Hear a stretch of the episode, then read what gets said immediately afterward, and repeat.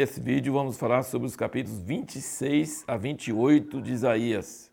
Eu quero que você sempre lembre, à medida que está lendo esses capítulos, preste bem atenção como Isaías alterna entre juízo sobre o pecado e entre a visão da glória de Deus que vai vir no futuro.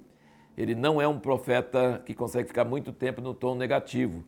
Ele às vezes está falando sobre destruição e ira de Deus contra o pecado, e logo em seguida ele começa a falar sobre os planos de Deus para a restauração e o futuro glorioso que vai ter, maravilhoso. E outra coisa também presta atenção que os acontecimentos, Isaías era um profeta relevante a acontecimentos atuais, falando contra reinos atuais, contra a situação de Israel naquela época, mas também está falando, com, eh, levantando, como eu disse, uma perpendicular para valores eternos que eram representados por aqueles acontecimentos. Ou seja, muita coisa que fala em Isaías aconteceu na época dele, mas ainda vai acontecer hoje por nações e com pessoas e com o povo de Deus que está nas mesmas condições. Por isso que a palavra de Deus nunca perde sua validade, não é ultrapassado, não é coisa só do passado. E aqui no capítulo 26 nós vemos que quando vem juízo sobre a terra, tem duas reações. No 26, versículo 10, fala Ainda que se mostre favor ao ímpio, ele não aprende a justiça, até na terra da retidão ele pratica iniquidade e não atenta para a majestade do Senhor. Senhor, a tua mão está levantada, contudo eles não a veem. Vê-la-ão, porém, confundir-se-ão, por causa do zelo que tens do teu povo. Então ele está dizendo que realmente as pessoas ímpias, mesmo quando Deus julga, eles não conseguem enxergar que é Deus que está julgando. Eles não conseguem ver que é Ele que está julgando eles é, não enxergam. E lá no Apocalipse fala que quando vem o juízo, os homens da terra vão começar a blasfemar mais de Deus ainda. Então, nem todo juízo, alguém fala assim: se você não vai para Deus por amor, você vai pela dor.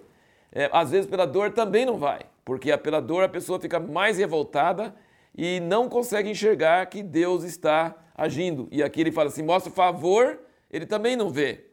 E se mostra juízo, ele também não vê. Então, nem pelo amor e nem pela dor. Né? E no versículo 16, ele fala aqui, Senhor, na angústia te buscaram, quando lhe sobreveio a tua correção, derramaram-se em oração. Então, é, existem duas reações. O povo de Deus tem um quebrantamento, eles clamam. Quando vem a dor, eles começam a arrepender, começam a lembrar de Deus. Na angústia te buscaram.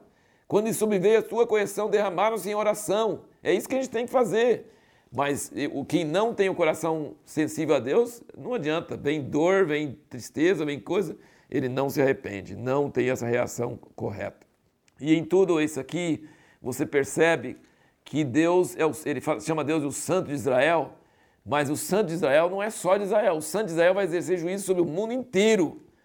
Ele exerce juízo sobre o povo dele, depois ele vai exercer juízo sobre o mundo inteiro, e depois ele vai restaurar o povo dele e vai reinar sobre toda a terra, e todas as nações do Oriente ao Ocidente vão adorar o Senhor. Então o Santo de Israel não é só de Israel, ele é o Deus de Israel que também vai ser o Deus de toda a terra. Deus nunca amou somente Israel, mas ele usa Israel como seu povo para servir de amostra, servir de mensagem para os outros povos na terra. E nós perguntamos no último vídeo sobre é, o que vai acontecer no dia do Senhor. Olha aqui as, quantas vezes ele usa aqui a expressão naquele dia. Você veja no 26.1, ele fala naquele dia. No 27.1 diz naquele dia. E no 28, 5, ele diz: naquele dia. Então, assim, tem um dia do Senhor, né? tem um dia. O Senhor fica quietinho.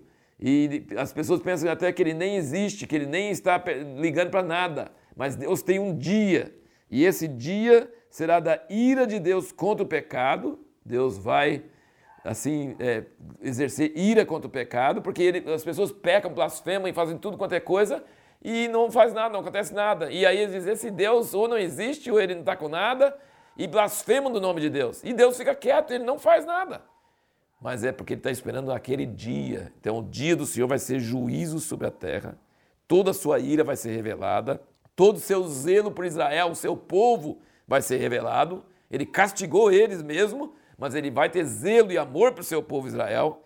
Ele vai santificar o seu nome, vai lembrar do que ele falou para Abraão e todos os profetas, vai cumprir e vai haver paz e alegria e prosperidade e não haverá mais lágrimas nem memória de, de nada que aconteceu de ruim.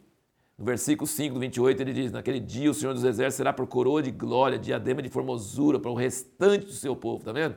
O povo dele vai ser destruído, grande parte deles, mas vai ficar o restante deles, o remanescente. E por espírito de juízo para o que se assenta a julgar, e por fortaleza para os que fazem recuar peleja até a porta.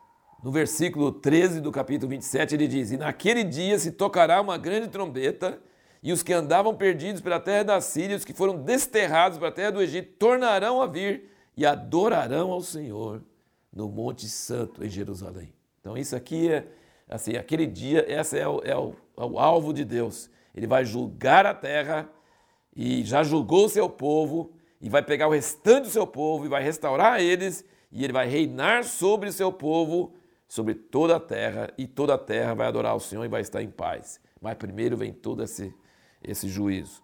Finalmente, no versículo 16 do capítulo 28, ele diz o seguinte: Portanto, assim diz o Senhor Deus: Eis que põe em Sião como alicerce uma pedra, uma pedra provada, pedra preciosa de esquina, de firme fundamento. Aquele que crer não se apressará.